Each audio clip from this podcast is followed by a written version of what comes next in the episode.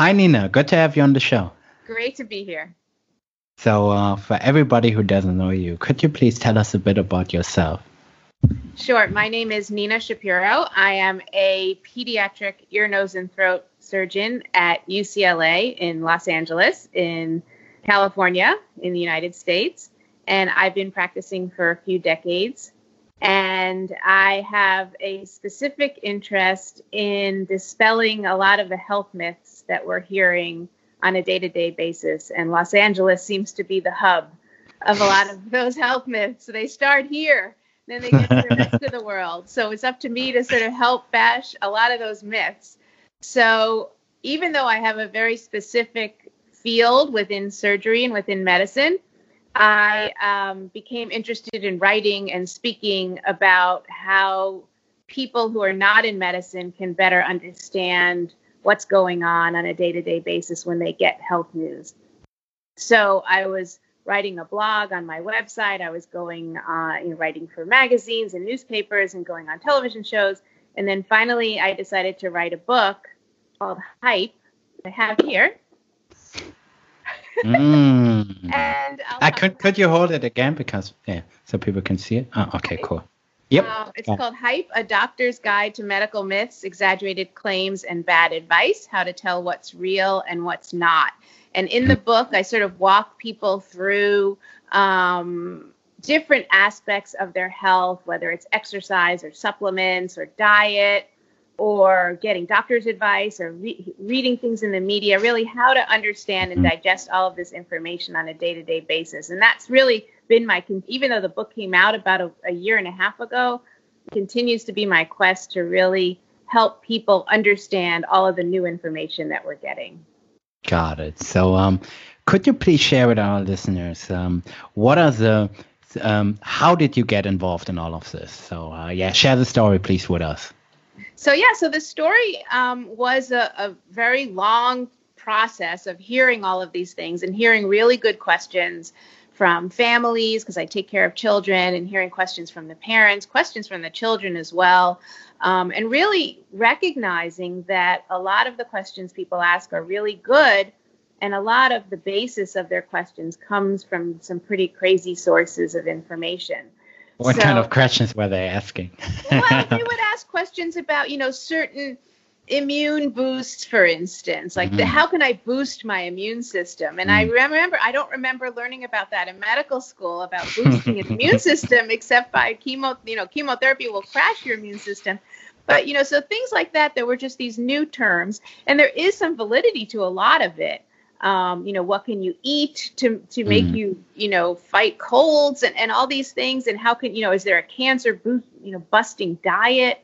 questions like this that are real and there is some truth to that but yeah. um, things are really getting out of control um, and then you know there were a couple of patients that i took care of i took care of a little baby who almost died from choking on a cashew and it's really not safe for little babies to eat nuts but the parents were so focused on giving him healthy food and you know something that had you know high protein and it wasn't an animal fat but that you know the baby almost mm. died so there was a lot of, sort of yeah. disconnect in what people think is healthy versus what people are trying to do for their health and and sometimes mm. that could be quite dangerous mm.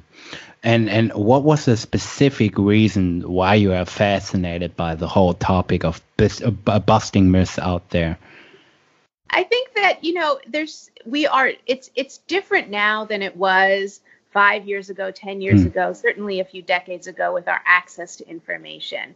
And even as doctors, we are getting so much new information. You just everything, you know, what do you do the first thing when you wake up? You you turn on your phone and you read your news feed or you read your emails or whatever social media feed that you're following and there's always some new health information there. Mm, and, and a new hack, right? a new, some, here's the answer to your health. It's a magic pill. exactly. And we're all looking for that. We all want to live longer. We all want to live healthier.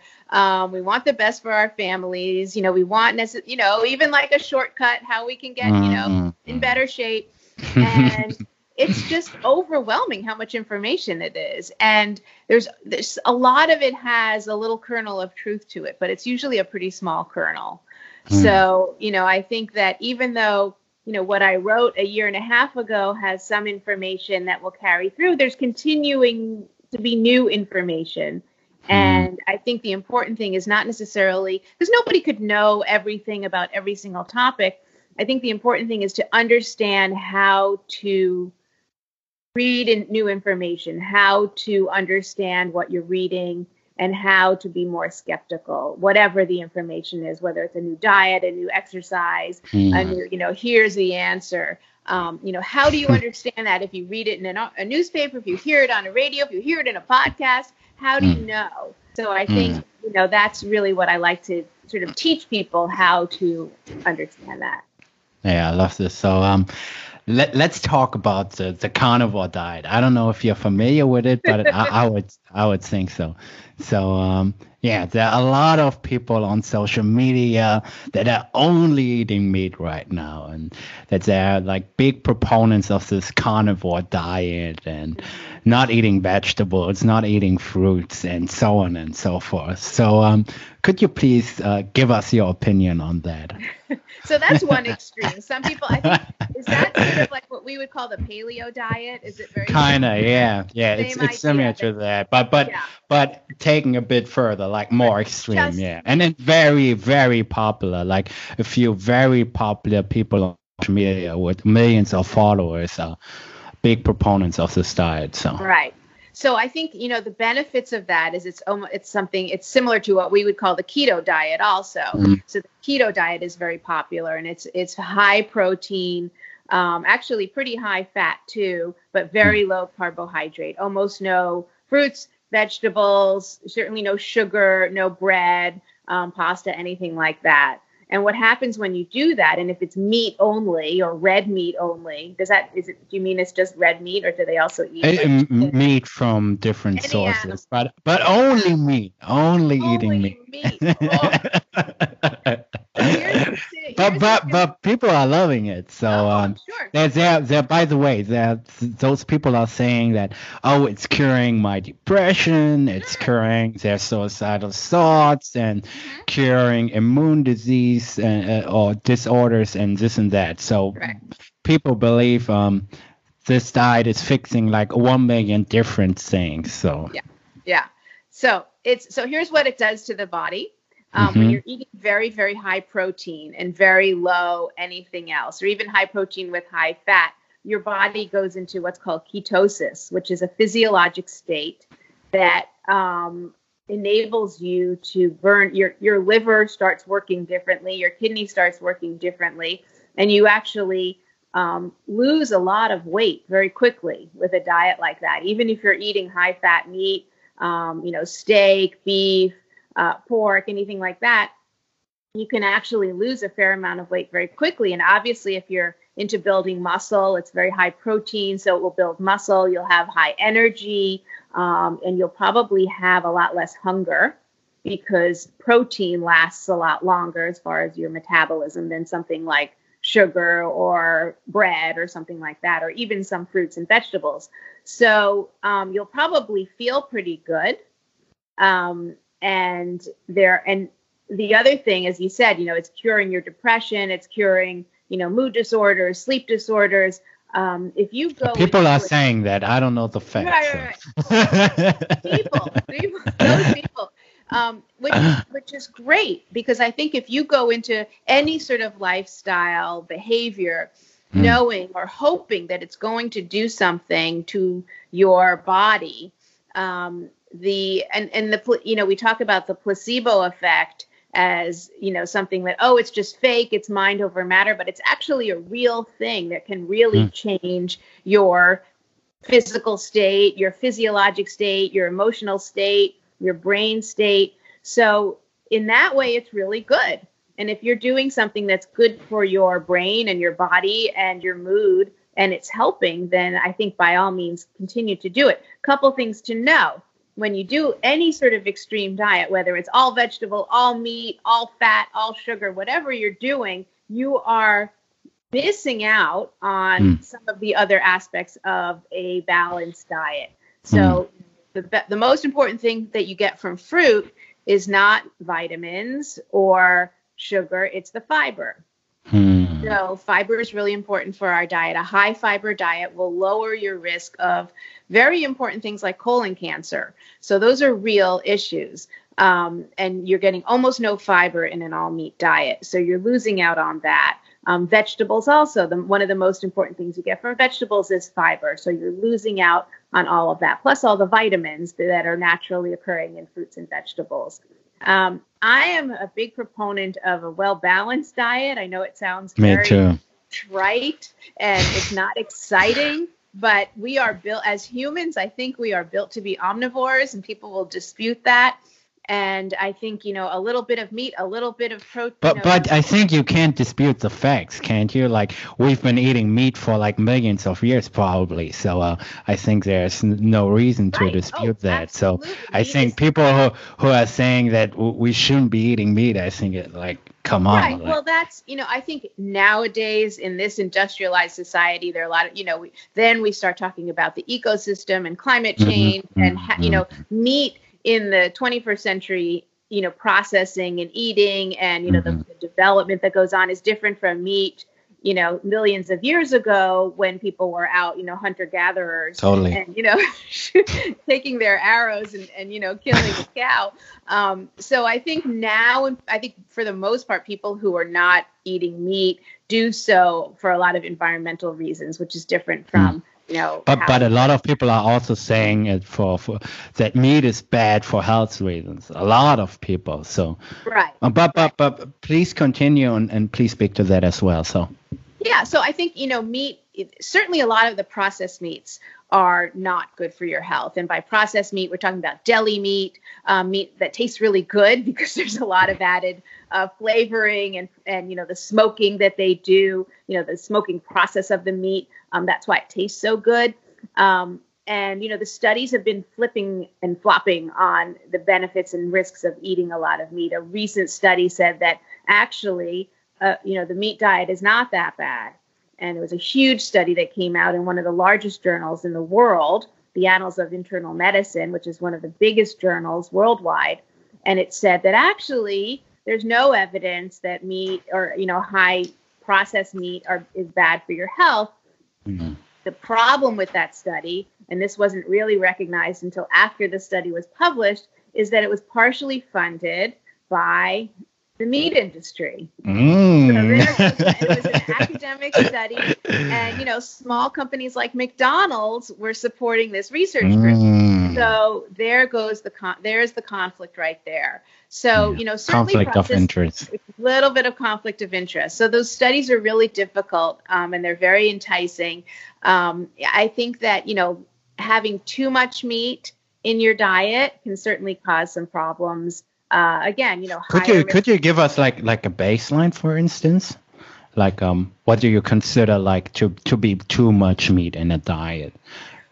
like an all meat diet.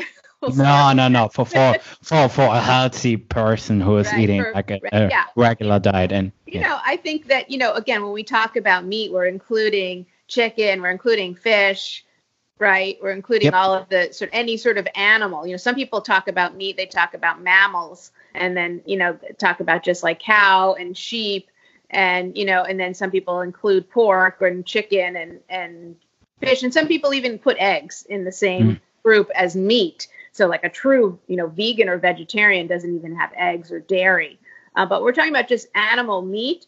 Um, I think you know once or twice a day is certainly reasonable for somebody who is a meat eater. And you know, obviously, certainly in this country, we talk about portion size. Um, you know, plates that are served at restaurants are are plates that used to be served for a family of four, and now it's served for a person. Um, the the portion sizes are enormous. You know, certainly you know out in the you know in the world of restaurants uh, meat servings um, but when we talk about a serving of meat that's the other thing we're talking about four to six ounces which is Hmm. pretty small um, how much grams are that that- for people here in Europe? for that's probably about um, 200 grams or something. 200 grams maybe Mm-hmm. Okay. or less yeah less than 200 grams Mm-hmm. probably so you know that's a small amount and and you know that's not you know the double triple burger that you're getting or the huge you know steak um, that's basically like half a cow so or like a whole fish you don't need to eat all of that and you know the rest of your diet can be filled with other other healthy things mm. Got it. So I think um, there's a huge market for people that want to believe and are buying into those new fat diets, whether it's keto, it's the carnivore diet, and all those different diets. So, what would you tell somebody who's jumping from one diet to another? Well, I think there's the answer right there. If you're jumping from one diet to another, um, you know you're looking for that perfect answer and most people who do these extreme diets if you talk to somebody now that's a carnivore or keto or um, you know any sort of extreme diet very few of them are long lasting yeah few, you know they most they of them last for a couple of weeks and then see ya even a couple of months up to a year but then after that it's really hard to sustain these diets and for good reason because your body is not going to be comfortable living like that. So I think if you're jumping from diet to diet, I think there's an answer right there. You're not doing your body any service by doing that. I think that you know there's a lot of good in a lot of the diets that are out there and you can cherry pick and take mm. a little bit from each diet and make your own sort of lifestyle diet that's that's persistent and long lasting. I think if you know we talk about and the even the word diet has a negative connotation because it means that you're changing something in your life and something is wrong with the way you eat, as opposed to just here's what I like to eat and here's what works for me and you know it's a little bit of this a little bit of that. I think if you choose not to eat meat for whatever reason that's perfectly fine and perfectly good but you do need to supplement your diet with other sources of protein uh, hmm. that you know if you're losing out if you're not eating meat for whatever reason that you choose. Um, but in general there you know i think if you're jumping from the keto or the gluten free or the you know the the no carb low carb whatever you want to call it um, juice fast you, oh the worst. Everybody needs thank you so much for saying that. We have in, we have amazing internal juicers and internal cleansers. That's how we're built. We don't need to buy them in a store. So mm. um, you know, it's it's it's trendy, it's fun, and it, and it may, and it put it gives people a sense of control if they are making these decisions about their diets and they feel like they're doing something for good. And that's okay, but you know, there's a lot of damage done. But I think your wallet yeah, no, I mean it's expensive. A lot of these diets. Yeah. but I think those people have good intention. Oh, uh, absolutely. Uh, yeah, yeah. Mm. And I and I think there's a lot of good to it, and it can help, and especially if you have a medical disorder. You know, if you're a diabetic or on the verge of becoming a diabetic, um, you know, you want to go on a low carb diet. I think that's going to be good for your health. Um, if you're a certain type of athlete, there's a certain type of diet that you'll need to do. You know, if you're a long distance runner, you're going to eat differently than if you're a swimmer or a rower or somebody who sits on the couch, you know, or is at the mm. computer all have it you have to sort of work with whatever your body needs. Yeah, and I know, for instance, a couple of athletes who are also like utilizing something like the ketogenic diet for like two or three weeks to get in shape for a certain yeah. event, and then they just yeah. go to back to their normal yeah. diet. So, um, yeah. Yeah, so, it's all those all those are going to take a toll on the body. You know, if, especially mm-hmm. if you're an extreme athlete. You know, just the you know athletics of in, in and of itself. Um, but you know, that's what athletes do. They they do kind of play with their metabolism a little bit. They have to be safe.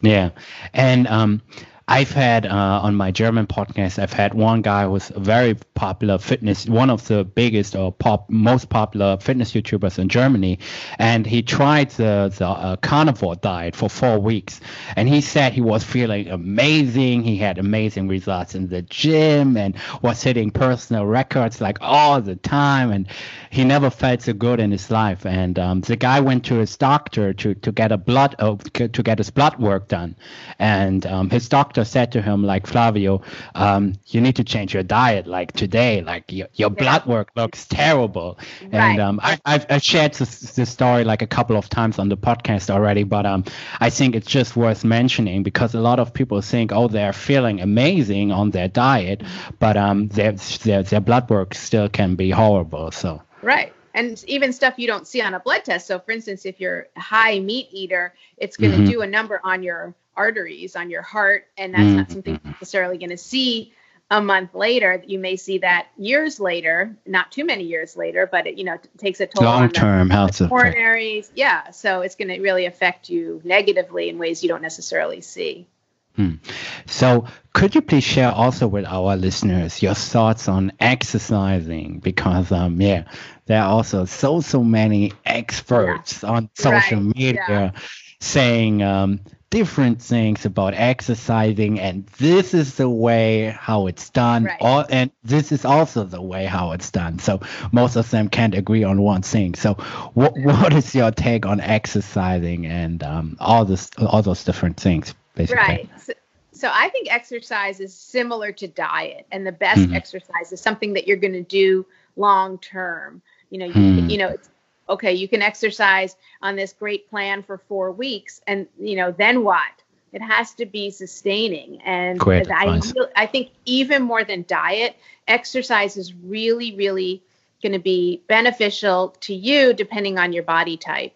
So if you are you know, a certain type of build and have a certain type of aerobic tolerance, you may want to do, you know, some more cardio stuff, you know, running or or playing basketball or, you know, any sort of, you know, swimming, things like that. If you're more into stretching and you want to do more yoga or pilates or weightlifting, I think that, you know, ideally in the perfect world, everybody should have a little bit of both. You know, you should do a little bit of aerobic exercise, you should do a little bit of you know, weight bearing and weightlifting, stretching exercises. You know, and the mm. people don't live in a perfect world though. So I think that unfortunately, I know, almost perfect, right? um, so I, you know, I think that ideally exercise should shouldn't be an extreme, just like diet shouldn't be an extreme, um, unless you are a professional athlete. Um, you need to be careful because a lot of people, you know, can push it. And again, a lot of the tolls that it takes on your body, you don't necessarily see. So, for instance, mm-hmm. You know, I used to run marathons. And, you know, I am a firm believer, having done three marathons, that some people are built for marathons and some people are not. And I am not. Um, How come?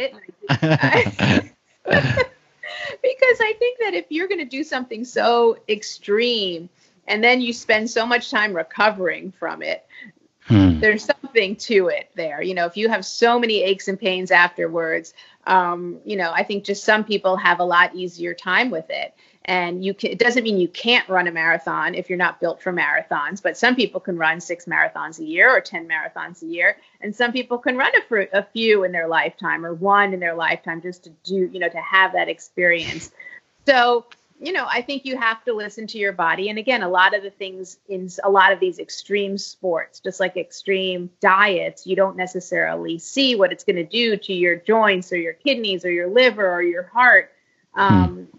That you know you don't necessarily know and and it's also different when you're 20 30 40 or 50 or 60 or 70 what type of exercise you can do and, you know, for people who are getting older, what you want to ideally do is exercise that you'll be able to do when hmm. you're, you know, it's one thing to do something in your 20s or 30s. It's another thing to be able to do something regularly in your 50s, 60s, or 70s. And how are you going to, you know, you have to start thinking about that in your 20s and 30s.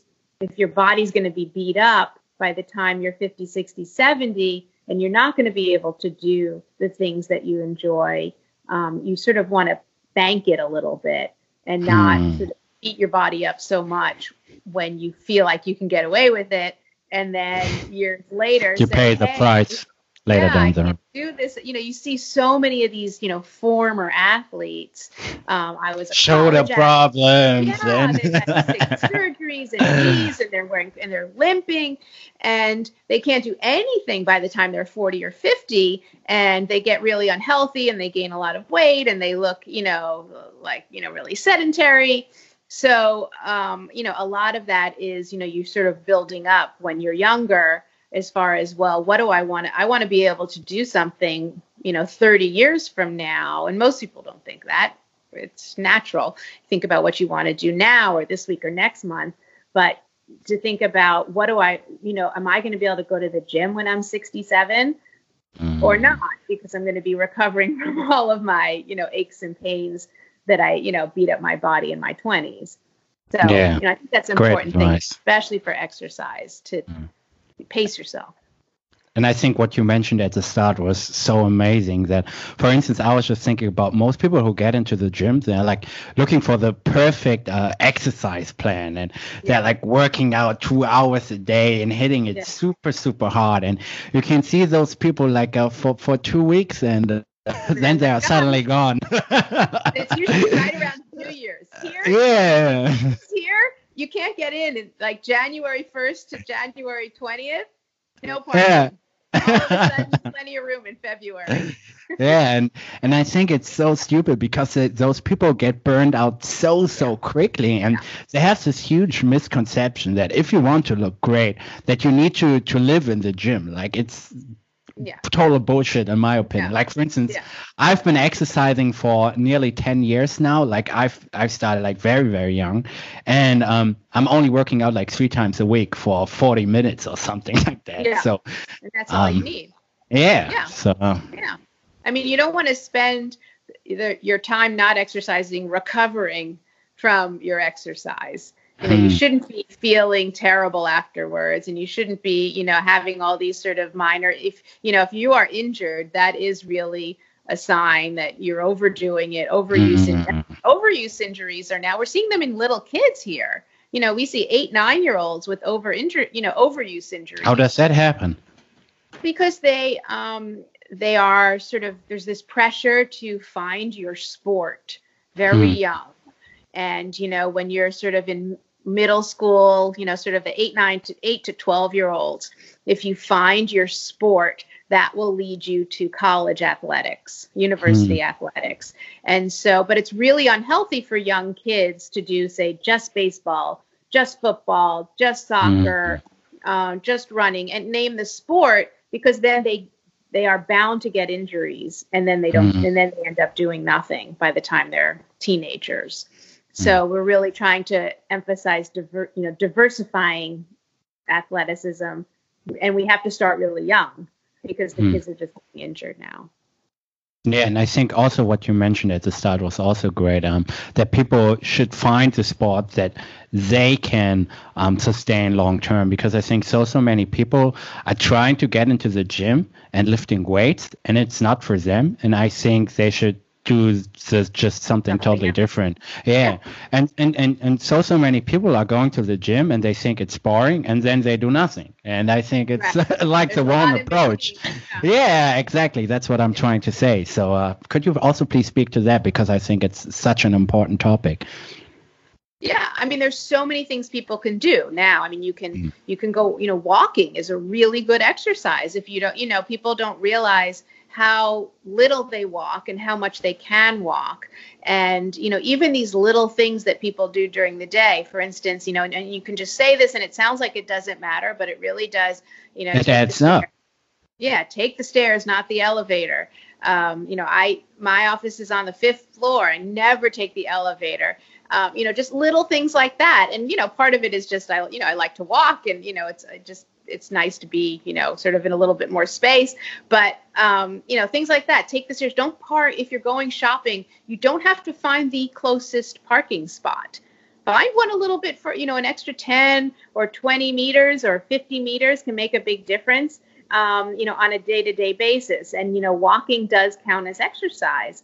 Um, so I think that's a really good thing. And then there's so many options now, you know, whether it's a class that you take or some people say, listen, I don't have time to go to a class. I'm busy. I have family. I don't have time. So, you know, we have our phones, we have our computers. There are classes online now that are so accessible and free and um, and interesting and fun. And you can do these classes whether it's on YouTube or any other sort of website.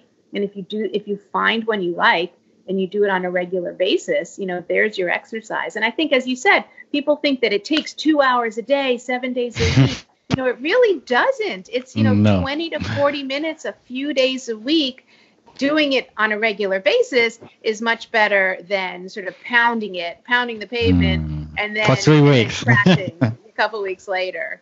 So it's you know it's just like diet. You know we're hopefully all in this for the longer haul. And mm. you know you mm-hmm. look at somebody in a magazine or on a you know a social media and you say I want that. I want to look like that person. I want to be like that person. Um, you know it doesn't necessarily work that way. It doesn't work that way. And I think this, this is the secret to life in general, taking the long view instead of like trying all those 30 day challenges to look yeah. amazing and this right. and that. So nothing takes 30 days. yeah. so, um, there's also a lot of chatter about supplements on social media. So um, please please share your thoughts with on on supplements and the supplement industry yeah, with us. So the supplement industry is brilliant. It's a multi-billion dollar. They're making a lot of money, aren't they? a lot That's not going anywhere. So supplements could be anything from a multivitamin to mm. um, you know mega dosing to you know these these ingredients you didn't even know you needed in your diet um, to things that are going to be added to make you a better human somehow. Mm. Um, so supplements is you know cover a huge range. Obviously, certainly in the United States and I think all over the world, it's becoming you know booming, booming. In Germany too.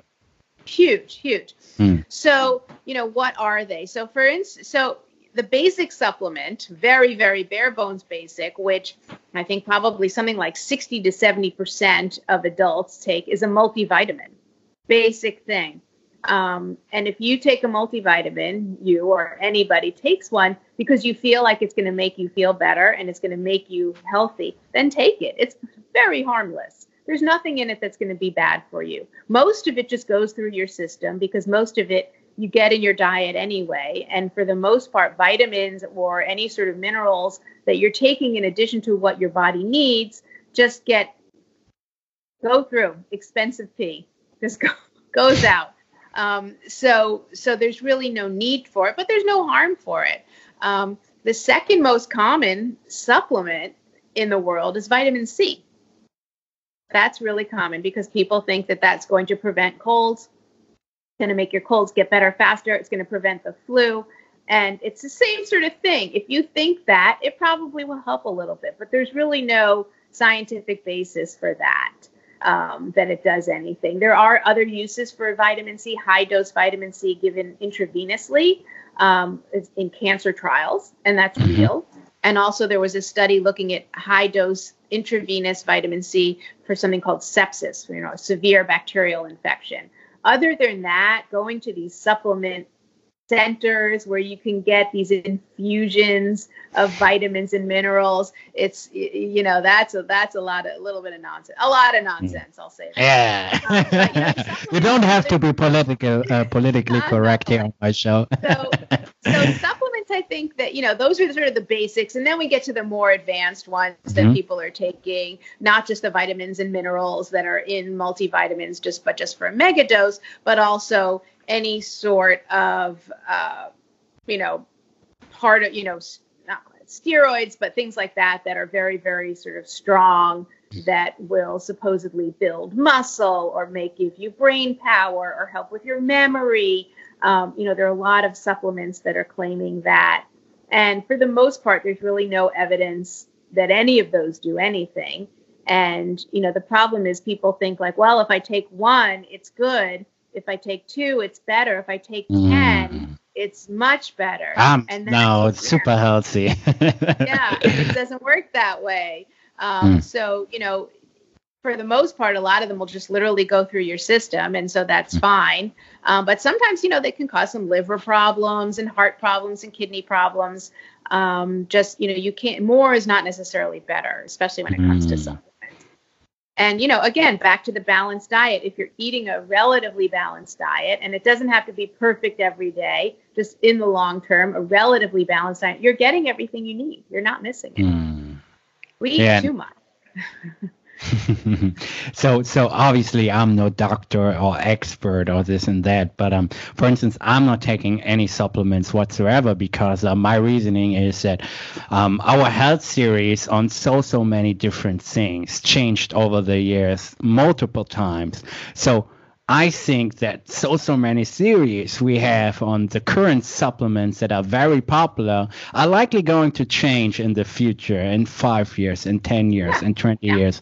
So I try to do no harm to my body um, by taking those supplements. So that's my reasoning. Yeah, no, that's great, and you're getting mm. everything you need. I'm um, just eating a healthy diet, trying diet. to eat different yeah. fruits, trying to eating, trying to eat different vegetables, and yeah and that's how you do it. And the supplement, you know, again, people think that you know more is better, extreme is better.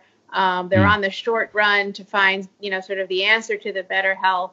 And a lot of people really genuinely feel that oh, if I take this particular supplement, I have more energy, or mm. you know, I'm more focused, or my muscles are getting bigger. And for the most part, the supplements are pretty harmless and you know it, it's expensive. Uh, so if you're willing to pay for that, and if you're willing to pay for feeling better, um, even if it's there's no actual physiology to it, um, it's fine to some degree. I think that there, you know, there is something to the placebo effect when it comes to that. And you know, the interesting thing I keep coming back to this placebo effect is that now studies are showing that even if somebody knows they're taking something and it's a placebo, meaning just like a fake pill or a sugar pill, even if they know it, it can still make them feel better and it can still have the same effect as a real medicine. So there is something to it. And again, if it's if it's done with harm, you know, that we're not doing any damage and real damage mm. to your body, then then it's fine. So um Nina, could you please share with our listeners what are a couple of other questions um, that you usually get asked or that fascinate you the most at the moment? I think you know one of the hot button issues, and I think in this country and in your country and in most countries, is vaccines. I mm. think that you know the laws are changing, the understanding is changing, the concerns are changing, and we're starting to see the diseases that we didn't see when we were kids and when you know our parents were kids they saw these diseases or grandparents were kids and now we're seeing them come back and you know the the vaccine you know it's become like the vaccine wars almost is you know us against them and anti-vax versus pro-vax. And, and by the way i think this this goes for the whole fitness industry. Like it's like uh, if you are talking about religion or politics nowadays like pe- right. pe- people are so offended when you are talking about their diet, like, oh, you are eating meat, and if you're oh, talking to, yeah. and it's it's crazy, I think nowadays. Yeah. Yeah. you can't t- say anything anymore, yeah. Shamir. Yeah. Like people go no. crazy nowadays. I think politics and religion are less volatile than, than diet and exercise and vaccines. Probably. Not politics, no, no. Yeah. um, Please. Yeah. Yeah. No, so I think that you know I get a lot of questions about vaccine safety and um, you know there's a lot of you know again back at you know los angeles is really the hub of mm. vaccine resistance and How you know come? hollywood i think a lot of it has to do with hollywood mm-hmm. and uh, because a lot of um, hollywood stars you know celebrities have very large platforms and they can use those platforms for good or for bad and a lot of them use them to talk about health issues. You know, if you think about diets, a lot of them have a celebrity name attached to it, or an exercise machine or plan is attached to a celebrity. And so when a celebrity gets in front of a camera and says something good or bad about a health issue, uh, people are going to listen. And mm-hmm. They have, you know, if they have 11 million followers as opposed to 11 followers, um, you know, there's yeah. the platform right there. Sure. So you know, I think a lot of it is, you know, people associate Hollywood with extremes and craziness and and you know poor health, but I think they also look at the the celebrities as words of wisdom for some reason. I think they are definitely not yeah. like like people shouldn't have like Hollywood stars as their role models. Probably, I don't know. So they, they, really I think it's I mean, crazy. Health companies. I mean, right? Like I mean, just, just because somebody is a, like a movie star doesn't make them wise. I I would say, but um, hardly, hardly yeah. Yeah, but, thank uh, you. But people believe them.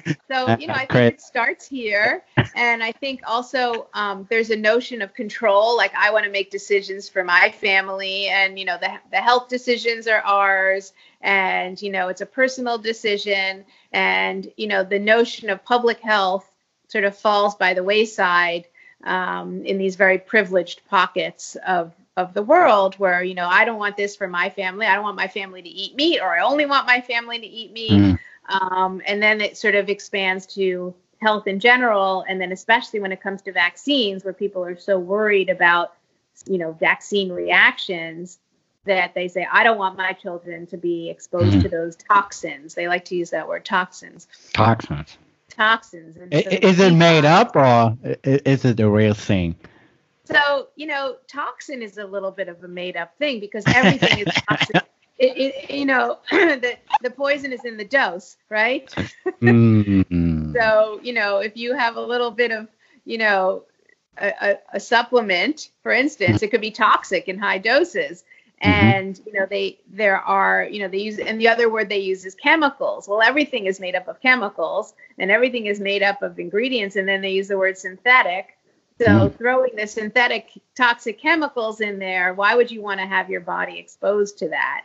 Um, whereas we are exposed to so many synthetic and, chemicals. and people probably are McDonald's um, for, right. for lunch and right. yeah, exactly. eating alcohol, smoking pot, and but yeah, please but continue. so. mm. um, so yeah, so so vaccines become this sort of negative thing where it's toxic and it's you know it's unhealthy, and they don't realize how much they're exposed to on a regular basis and what they're putting not only their families at risk but everyone around them at risk. And that's become this huge uh, hot button issue here. I know it's a big issue in europe because there have been all these outbreaks and measles is a big thing now in, in parts of europe and big thing here uh, all over the United States. So, you know, these are diseases that we didn't see years ago. And and what's the truth to the topic? Because uh, to be honest, I haven't looked into it. So, uh, yeah, give give us the truth about it. Like, what is the day, and share your opinion with us. So, vaccines are safe, and vaccines are really mm. important. And you know, the, the the I think the main thing that people dispute is the vaccine schedule and they will say that there are too many vaccines too soon um, in a baby's life. So in the first year or two of life, they get so many vaccines, and that's too hard on their immune system. And you know, there are a couple ex- explanations to that. One is that we have vaccines that we didn't have 10, 20, 30 years ago. And this is a good thing because now we don't see those illnesses anymore. Mm. That's mm. one of the reasons why there are more mm. vaccines. Another reason that there are more vaccines is that vaccines individually are much safer than they used to be, which is why you have to get more of them. So we have booster shots. So, for instance, one vaccine you may get give to a two month old, a four month old, a six month old, and a nine month old. And you used to only give it once or twice, and now you have to give it four times because it's a much lower dose and it's much safer than it used to be. So that's mm. another reason there's so many vaccines. So, you know, I think people get caught up in these numbers and there there is a schedule for a reason and that is to sort of as a population protect everybody. And we mm talk about something called herd immunity. And that is basically the more people in a community, whether it's a school or a town or a city, the more numbers of people that are protected, the more that protects everybody, even the people mm. who can't get shots for whatever reason. And the only reason that you can't get a shot should really be a documented medical indication for not being able to get a shot. For instance, if you have cancer and you're getting chemotherapy, mm. if you hmm. have an immune disorder, if you have a severe allergy, if there's really evidence that the vaccines can cause some harm, then you mm. shouldn't get them. But the problem is, so many people are saying, I don't want to take the risk. I don't want my family to take the risk. They may have a reaction. And that's why we're seeing all of these outbreaks of these illnesses. Mm. And is this like strictly a thing, or is there uh, maybe some truth to the other side of so, the argument? I, you know, there. You know, the other side of the argument is that vaccines can cause harm. Hmm. And as with any medication, and because vaccines are given worldwide, so to millions and millions of people, um, there are some severe reactions that people can get from vaccines. You know, most commonly fevers or a rash, or you know, little swelling at the vaccine site, um, feeling kind of achy and like a hmm. flu-like illness afterwards. Those are the very common reactions, and some people consider those mild. Some people would even consider a fever afterwards a severe reaction. Much less commonly, people can get seizures or other sorts of severe reactions, um, brain injuries, things like that. But those, those things so, happen, didn't know that. What's that? Uh, I didn't know that said uh, brain injuries happen. Yeah, I mean you can have an infection and you know mm. a, you know progressive seizures, but those are so exceedingly rare. We're talking about one in tens of millions of people ah, okay. that have mm. such severe reactions. Anything can happen from anything. Hmm. Um, mm. But you know, the vaccine-related severe reactions, such as a brain problem or you know, systemic, you know, full body problem, are so exceedingly rare that the benefits of them so far outweigh those kinds of risks that you know they're not zero. But you know it's hmm. pretty close. When you think about all of the millions and millions and tens and hundreds of millions of shots that are given and that these extremely rare events happen um, you know it's really unfounded. And i think a lot of childhood illnesses or childhood developmental illnesses or conditions occur around the same time that they're getting all of these vaccines so people oftentimes link one thing to another. So it must be the vaccine that caused mm. this problem when it's really what we call true, true, and unrelated. They happened around the same time, but one didn't necessarily cause the other. Mm. So, um, Nina, at the end, I always ask every guest of mine five questions. But um, before I ask those five questions, could you please um, give us your best on all those different things that we've talked about today on anything you maybe want to highlight now or you want to mention that people might sure think about and yeah please so, so, you know i think one thing to think about and again this sounds very trite and people say oh you know that doesn't really say anything but if you really think about it it does and that is that everything should be in moderation so mm. whether it's your diet your exercise your um, you know lifestyle, your work habits, uh, you know supplements if you must.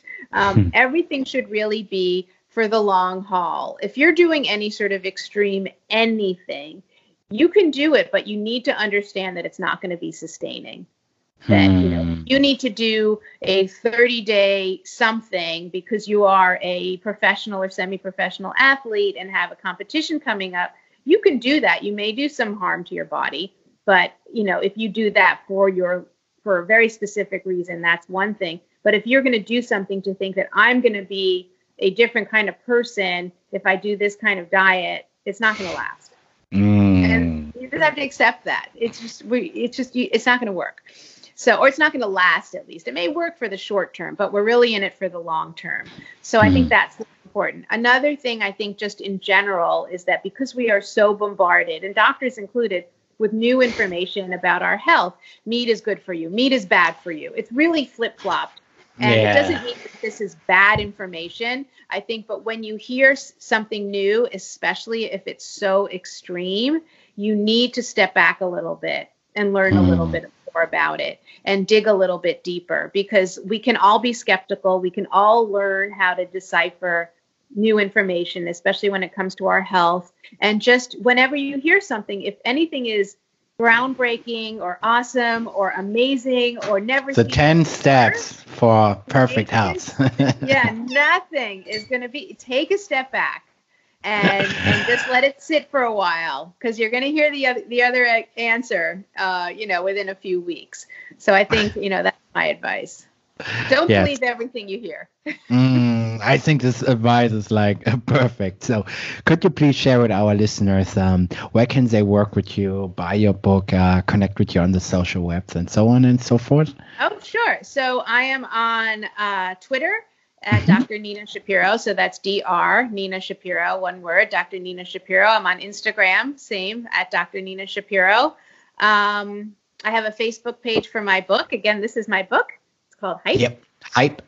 Got Hype. it. Perfect. um, you can get that at any um, bookstore, Amazon. Um, it's uh, it, Barnes and Noble, any independent bookstore. It's uh, it was translated in Portuguese, faz mm. bem or faz mal. So maybe it'll be in German one day, hopefully. and uh, working on that and um, it's in a few other languages in Asia as well, in Taiwan and Vietnam. And uh, so that's where you can connect with me. I have a Facebook page for the book. It's also Dr. Nina Shapiro. Mm-hmm. And I have a website, which is drninashapiro.com. Got it. So, uh, Nina, the first question is What are the three books that had the greatest influence on your life? my life. I mean, that goes way back. I always think about, I love to read. And of course, you know, what comes to mind are more of the. Oh, man, you have so many books in the background already. Haven't seen them. Yeah. Um, so, one of the books I really enjoyed was um, Henrietta Lacks. I don't know if you know that book. It's a book about a woman um, at Johns Hopkins in uh, sort of the mid 20th century who had a type of cancer, and the doctors uh, harvested her cancer cells. And um, those cells are alive today, now close to 100 years later. And it was, um, and they are, yeah, they're called the HeLa cells, H E L A, um, after Henrietta Lacks. And, you know, this really brought up, and back then nobody really understood issues of um, ethics of taking people's body parts and using them for research. And so this really brought up the issue of ethics in medicine and surgery. Um, so that was a really interesting book, but it's written really as um, as a biography, not as a mm. medical book. Um, so I think it's a really important uh, book to read. Um, another um, lovely book was called A Man Called Ove, O V E. Mm-hmm. Um, it's a Swedish book, um, also really um, amazing and you know very touching and really sort of like a love story. But you know, it's a love story with his wife who is no longer with us. So it was mm. kind of an mm. interesting take on on a love story. Um, and the other series that I loved, um, and this is sort of you know how you know what some of the things I like about books is that it's completely different from my regular life. Is all the sure. um, the girl the girl with the dragon tattoo books. Mm, I don't know. Very popular. Is, very. Popular. I haven't read it, but but very popular book. Yeah. Yeah, really good series. series, and now you know it's a little bit controversial because the series is continuing under a different author because the author passed away after I think book number five. So didn't know that. How old was she? He he was uh okay, he was not okay. too old, but you know he died yeah. suddenly um, before his final the book he was working on uh, was mm-hmm. finished. Um, so you know, but the but the series is actually continuing. Uh, so it's been kind of interesting. Yeah. Got it. So um, the second question is, what are the three uh, movies that you have enjoyed the most?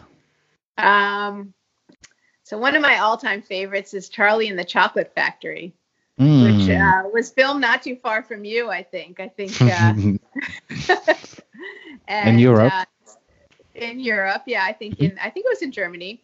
Hmm, and uh, yeah, it was filmed I think on location, and you know it was back in the 70s that it was filmed, and it's just one of those timeless stories of um, goodness and you know sort of you know it's all this badness in the world and it's sort of like this kernel of goodness um, at you know throughout the movie. And you know it, it's very sweet. And also you know even though i talk about all these healthy diets i have an incredible sweet tooth and it's this movie just like filled with candy in every scene.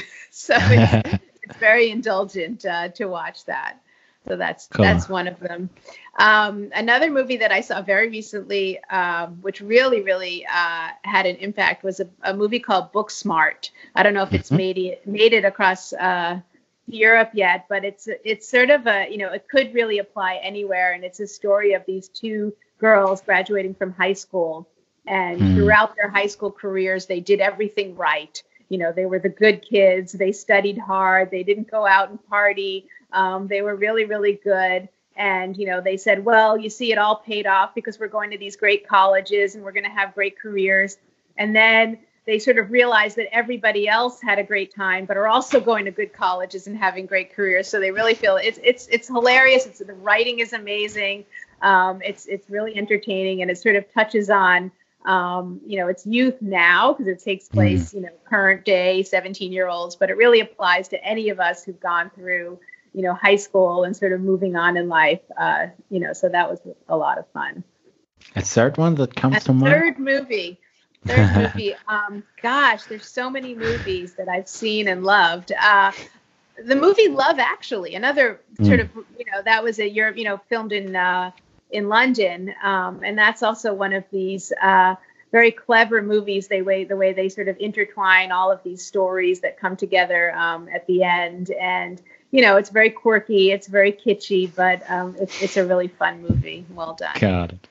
So uh, the third question is, um, what is the most useful product or service that you have bought in recent memory? Most wow, useful product or service? Headphones? Yeah, sure. yeah. yeah, people um, mentioned the headphones. People mentioned Uber Eats, Amazon Prime. So uh, mention what, yeah. whatever you want to. Yeah, I mean, I, that's that's a great. You know, I'm not a real tech kind of person, as you mm-hmm. can see, it took us a little while to get, to get the quality of the of the podcast going. Um, but you know, I think you know I have some apps that I like. You know, Skype, for instance. I didn't have Skype um, until recently. I didn't have these headphones until recently. So you know, what, what kind things. of headphones are they? What like I, what which brand or do you... wireless? I forgot even the name of them. These were a gift from a good friend. Oh. Um, but they worked. They were. They took about I, you know, I had my 12 year old help me, and um, they took about four seconds to figure out how to use. So that kind of technology is the kind of technology. Simple stuff. Got it. So, um, the fourth question is, um, what are the most important realizations you've had in the last couple of years? And we had some guests who shared something deeply personal about oh. their relationships, family, career, uh, travel, time. So speak to anything you're sharing with us today. Yeah, most I important mean, realizations. I think you know something that I've realized. You know, I've been in in one job for the last 22 actually last week was my 22 year anniversary at my position in the hospital. And so you know oftentimes people say well how much longer are you going to do that? And you know are you ready to move on or retire or do something else? And um, a few weeks ago i was on you know we have jury duty here and the way we do it is you're on call so you don't mm. necessarily have to go, but you have to be available. So that meant that I couldn't schedule my usual patients and surgeries. And so I just sort of wandered around that week feeling a little bit lost. And it made me realize, and I know this seems simple, it made me realize I am not ready to stop doing what I'm doing. I really missed it. I felt very uncomfortable. I felt a little bit, you know, sort of distressed. So I think that was a, a, a realization that you know, just as I talk about all these other things, that it's really good to look at things for the long haul if you can. Mm-hmm. It doesn't mean it shouldn't change, but that, you know, you want to find something in your life that's sustaining and, you know, work it into the rest of your life. So if it's your work and it's overtaking your family, then that's not the right position for you. And that, you know, balance is really important. And, you know, if you do have a family, which I do, you want to make sure you have time for everybody and that includes yourself. So mm. good to have time for yourself, and that's not selfish. Um, to have you know your time, whatever you want to do with your free time, it has to be something you know that's that's really just for you, and that's okay. And I think a lot of people struggle with that and feel guilty about that. Um, but you know, to sort of give yourself a break a little bit. Got it. So, um, the last question for the day is, uh, what would you tell your 20 year old self? I can't wait to turn 20. Um, um, so what I would tell my thinking back to when I was 20, wow, I was really young. Um, I would tell myself that you know it's okay to not be on a super straight treadmill path. I think that you know a lot of kids um, when I was 20 and 20 year olds that I know feel like I have to know exactly what I'm going to do mm. and it's too late and I can't change and you know you think and they think they're so old and i felt so old at 20 that i have to know exactly where i'm going with my life and i think looking back now i would say it's okay to have these little curves and it's okay to you know and the curves can be big curves and they can last a few years um, as opposed to feeling that pressure to just sort of stay the course and and this is who you are and you have to be hmm. what you think you are when you're 20 i think that you know 20 is is still quite young so, got it. Give yourself so, a break. so, uh, Nina, thank you so much uh, for sharing your story, sharing your advice, and yeah, joining the show today. Thank you so much. Oh, it was a lot of fun. Thanks for having me. Have a good day. Bye bye. You too. Bye. Thank you for listening. If you like this episode, please rate, review, and subscribe. Also, make sure to share the podcast and tell your friends about it.